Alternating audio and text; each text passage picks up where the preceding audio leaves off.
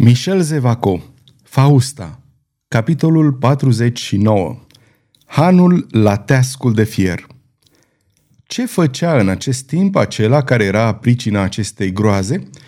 Pardaion, e dureros că trebuie să mărturisim, mânca o porție de tocană de țipar la hanul numit la teascul de fier. O ocupație care desigur n-avea în ea nimic eroic. Am văzut cum Pardaion și Charles d'Angoulême ieșind din Bastilia, se îndepărtară pe strada Saint-Antoine. Aceasta era plină de grupuri speriate, care strigau la arme și fugeau spre metereze. Datorită acestei mulțimi, ei trecură neobservați. După vreo 500 de pași, Pardaion se opri brusc și se rezemă de un perete. Ce ai?" îl întrebă Charles. Emoția, nu-i așa, dragă prietene? Sau, mai curând, pierderea de sânge?" Nu," răspunse Pardaion. Mi-e foame, asta e tot." Nu suntem departe de strada Bare," zise Charles, dar am toate motivele să presupun că după ceea ce mi s-a întâmplat, locuința mea, pentru noi doi, e cel mai puțin sigur adăpost din tot Parisul. Într-adevăr, grăi Pardaion, care la aceste cuvinte făcu un efort ca să-și învingă slăbiciunea, ce naiba ți s-a întâmplat? Cum se face că după ce te-am lăsat galopând de-a lungul senei, atrăgând pe urmele mele toată banda de turbați, te-am regăsit după aceea bine zăvorât într-o celulă? Să intrăm în cârciuma aceasta, spuse Charles, și am să-ți povestesc pățania mea în timp ce ne vom potoli cât mai bine foamea, căci, adăugă el, și mie mi-e foame. O clipă duce, bani ai, că eu n-am nici cel mai mic bănuț, nici o urmă de sfanț. Charles se scotoci în zadar. Bandiții m-au jefuit când m-au coborât în temniță, constată el. În cazul acesta, zise calm Pardaion, trebuie să trecem pe la locuința ta cu orice risc. Se îndepărtară deci spre strada Bare, pe care Pardaion o cercetă cu grijă dintr-o ochire rapidă și sigură, înainte de a intra pe ea. Strada era pustie și forma un colțișor liniștit în mijlocul vuietului întregului Paris – Intrară în casă unde cavalerul își stinse setea fără nicio zăbavă cu două pahare de vin. Charles îl conduse pe Pardaion într-o încăpere care fusese odaia în care tatălui său îi plăcea să se odihnească. Se afla acolo atâta îmbrăcăminte încât puteai să echipezi din cap până în picioare vreo 12 gentilomi. Dragă prietene, îi se adresă tânărul duce, iată hainele care au aparținut decedatului rege Carol al IX-lea.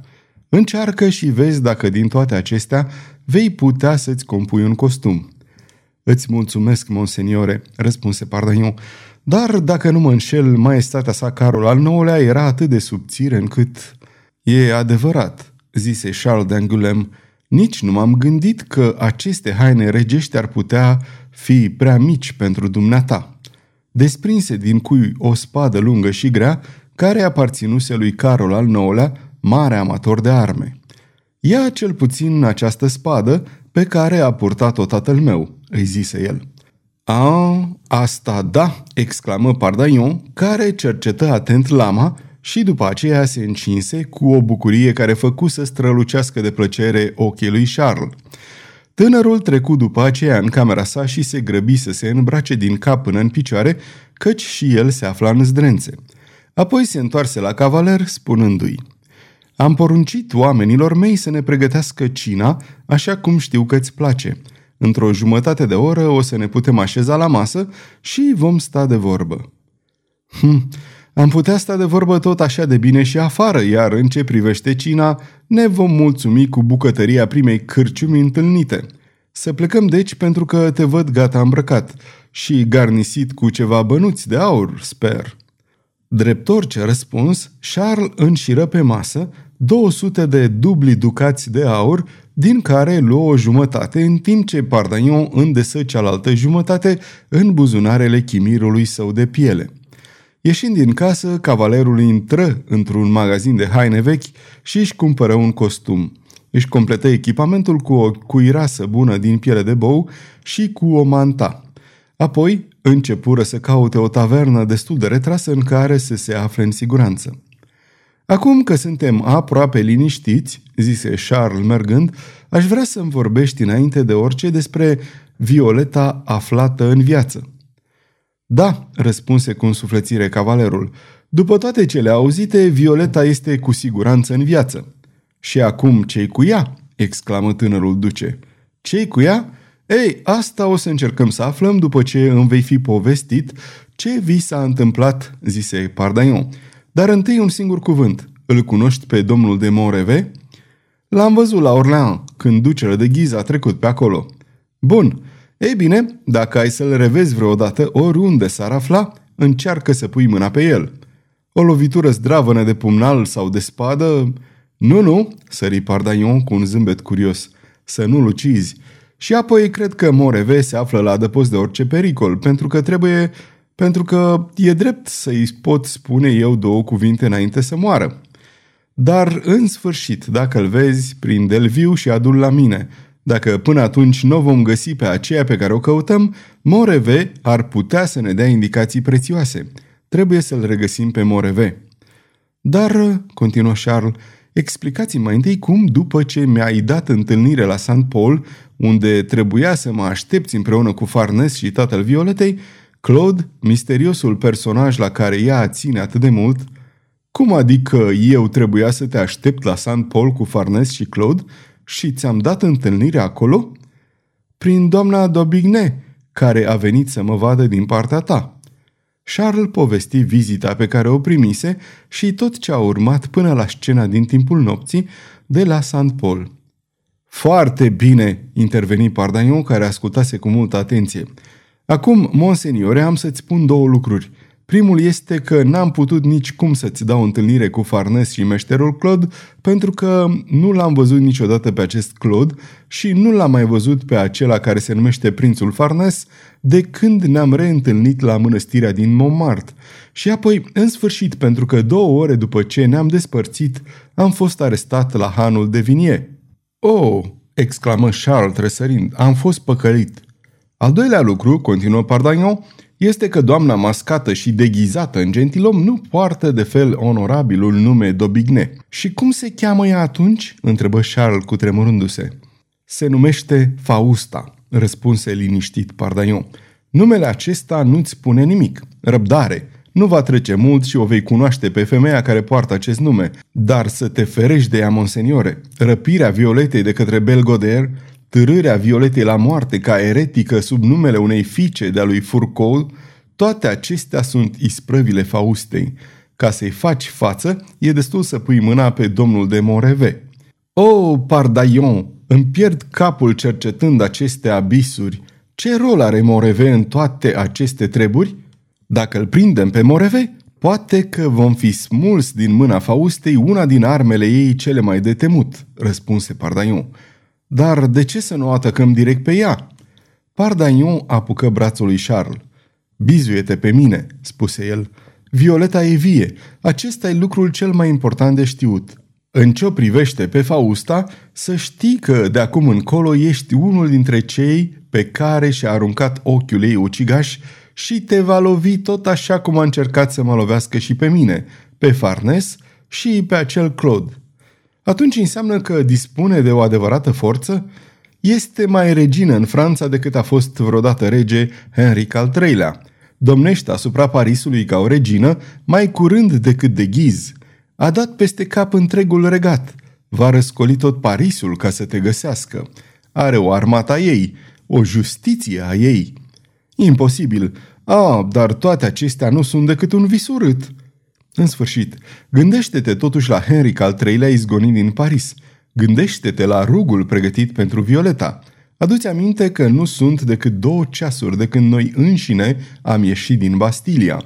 Apoi mai gândește-te la meșterul Claude, la prințul Farnes. Pardaion, gâfâi Charles, trebuie să eliberăm pe acești doi oameni. Unde sunt? Dacă știi... Sunt aici, răspunse Pardaion, arătându-i lui Charles o casă lângă care acesta se opri cu tremurat. De câteva minute ei intraseră în insula Site și o ocoliră până la acel punct unde ea se prelungește în spatele catedralei Notre-Dame. Tânărul duce se găsi în fața unor ziduri înalte, înegrite, crăpate, o fațadă întunecată și mută, cu o poartă de fier și rare ferestre închise, cu aparența unei locuințe părăsite de mulți ani. Iată palatul Faustei, zise Pardaion. Charles făcu o mișcare ca pentru a se avânta. Cavalerul îl prinse de braț. Bate la poarta aceasta de fier, rosti el calm, și în 10 minute vom da de Claude și Farnes, care își trăiesc ultimele clipe în spatele acestor ziduri. Dar iată, tocmai lângă casa în care se moare, se află o casă în care se bea și se mănâncă. Charles aruncă o privire spre hanul pe care îl arătă Pardaion. Avea o înfățișare frumoasă, plăcută, atrăgătoare și era împodobit cu multe flori.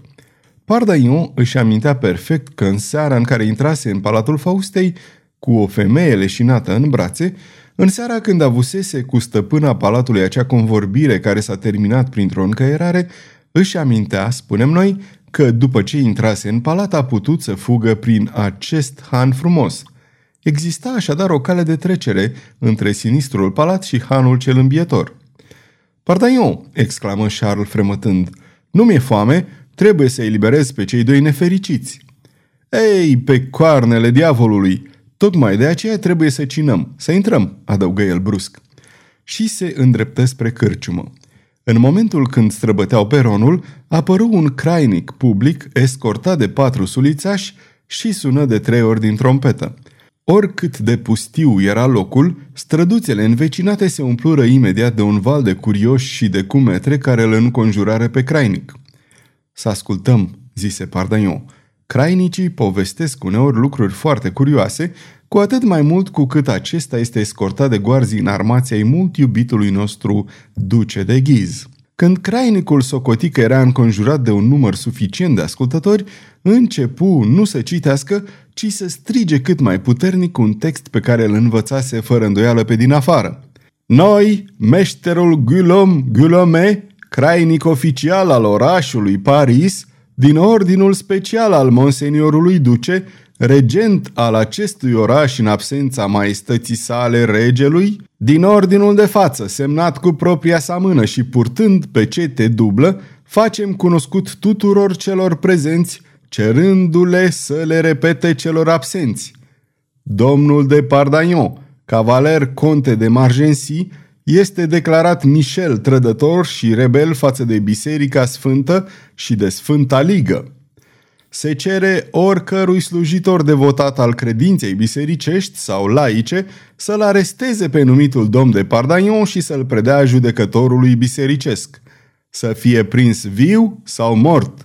Numitul domn de Pardagnon este de statură mijlocie, mai curând înalt, cu umeri lați, poartă un costum de catifea cenușie și o pălărie cu pană de cocoș. Are mustața răsucită și un barbișon după moda regală, fruntea înaltă, ochii de culoare deschisă și o figură plină de cutezanță. Este cu neputință să nu fie recunoscut după aceste semnalmente, oriunde s-ar ascunde. Mai facem cunoscut că se făgăduiește. O sumă de 5.000 de ducați de aur, oricui îl va fi prins viu pe numitul cavaler de Pardagnon, sau îi va prezenta capul judecătorului bisericesc sau șefului poliției sau oricărui funcționar al justiției. Meșterul Guillaume Guillaume suflă odată din trompetă, ceea ce însemna că strigarea se isprăvise. În salonul comun de la teascul de fier, unde intrară Pardaion și Charles, primul foarte calm, iar cel de-al doilea răvășit și livid, nu se vorbea decât de strigarea crainicului – Întrebările și răspunsurile se încrucișau și, ca un refren obsedant, veneau mereu cuvintele acelea care păreau că răsună ca metalul. Cinci mii de ducați de aur. Pardaion străbătu salonul cu un pas liniștit și intră într-o cămăruță îndepărtată, pe care cavalerul își aducea aminte că o trecuse dintr-o săritură în seara ciocnirii din Palatul Faustei. Voia să se apropie cât mai mult cu putință de ușa de comunicare cu palatul – se așeză la o masă și răspunse astfel femeii care venise să întrebe ce doresc gentilomii. O cină, strigarea meșterului Gulome, mi-a deschis pofta de mâncare. Zece minute mai târziu, o omletă frumoasă, rumenită cât trebuie, își răspândea pe masă aburul ei parfumat. Apoi veni rândul unei tocături de țipar, din care cavalerul nu mai lăsă decât strachina – Totul fost stropit cu câteva sticle dintr-un vinișor de pedalurile Saumur, înțepător ca șampania. Fără să-și întrerupă mestecatul, Pardaion bodogănea uneori. Hai, mănâncă ce naiba, face o mutru de mormântare. Într-adevăr, Charles nu se putea ține după voinicul mâncău decât foarte pe departe și fără convingere. Angița, o roșcovană mare și zdravănă care trebuie să fi fost foarte frumoasă în vremea destul de îndepărtată a tinereții sale, așeză tocmai atunci pe masă o oală mare spunând Sunt niște piersici fierte în vin cu zahăr și scorțișoară. Sunt delicioase. Pardaion goli trei sferturi din oală în farfuria sa și după ce gustă declară Mmm, minunat! Eu am inventat acest desert, zise Hangița, ai cărei ochi albaștri de oaie se umplură de mulțumire. Și cum te numești frumoasă? continuă cavalerul. Roșcovana, domnul meu, cu plăcere la ordinul dumneavoastră. Doamne, ce nume frumos! Doamnă Roșcovană, îți declar din toată inima că hanul dumitale e cel mai bun din tot Parisul. În clipa aceea intră un tânăr îmbrăcat în negru și se așeză la o masă apropiată. Ochii șterși ai acestui tânăr se pironiră o clipă asupra cavalerului și tresării. Pardaion se întoarse spre gazdă și îi spuse Doamnă Roșcovană, mă instalez la hanul dumitale și nu mă mai mișc de aici câtă vreme voi mai avea un ban în chimir. În acest timp, Charles îl privea pe Pardaion cu adâncă mâhnire. Pe toți dracii!" exclamă Pardaion, văzând-o revenind pe roșcovană după ce îl servise pe tânărul în negru, S-ar spune, dragul meu prieten, că ai o crimă pe conștiință. N-ar trebui să fii atât de trist chiar dacă ai fi însuși acel pardaion, al cărui cap a fost pus la preț de către crainicul oficial al orașului Paris, la un preț pipărat de altfel, 5.000 de ducați de aur. Ei, drăcie, tare aș mai vrea să-l cunosc pe acest pardaion. Atunci chipul roșcovanei deveni serios și spuse Eu îl cunosc. Charles d'Angoulême sări ca ars. Pardaion, pe sub masă, îl călcă pe picior. Ha, ha! exclamă el. Da, da, îl cunosc, repetă Roșcovana. Pardaion se răsuci pe scaun, se rezemă cu coatele pe masă, o privi pe hangiță în față și spuse Descrie-ni-l, tare aș vrea să câștig cei cinci mii de ducați. Pariez pe zece contra unul că-l cunoașteți și dumneavoastră, interveni liniștit de la locul lui, tânărul om în negru cu privirea ștearsă. Sfârșitul capitolului 49 Aceasta este o înregistrare Cărțiaudio.eu. Această înregistrare este citită cu respectarea legislației în vigoare pentru site-ul www.cărțiaudio.eu. Copierea, repostarea, modificarea, multiplicarea, vânzarea, închirierea sau difuzarea acestei înregistrări fără acordul scris al Cărțiaudio.eu constituie infracțiune și se pedepsește conform legislației în vigoare. Pentru noutăți, vă invităm să vizitați site-ul nostru www.cărțiaudio.eu sau aplicația noastră responsivă pentru dispozitive mobile la adresa abonat.cărțiaudio.eu. Dacă vă place să ascultați cât mai multe cărți gratuite citite de mine, Valentin, sau de naratorii noștri voluntari, Vă invit să ne susțineți dând share pe conturile dumneavoastră de social media cărților noastre, dându-ne un like și, nu în ultimul rând, abonându-vă la canalele noastre de YouTube. Toate înregistrările Cărțiaudio.eu sunt din domeniul public și anume au trecut mai mult de 70 de ani de la moartea autorului și astfel opera a trecut în domeniul public. Nu se mai plătesc drepturi de autor pentru înregistrarea acestor opere. Puteți să îi susțineți prin donații pe naratorii noștri voluntari – dacă aveți o voce frumoasă, puteți deveni la rândul dumneavoastră narator voluntar în cadrul proiectului nostru. În anumite condiții puteți chiar câștiga bani citind opere în cadrul site-ului nostru. Vă mulțumesc și vă doresc audiție plăcută în continuare.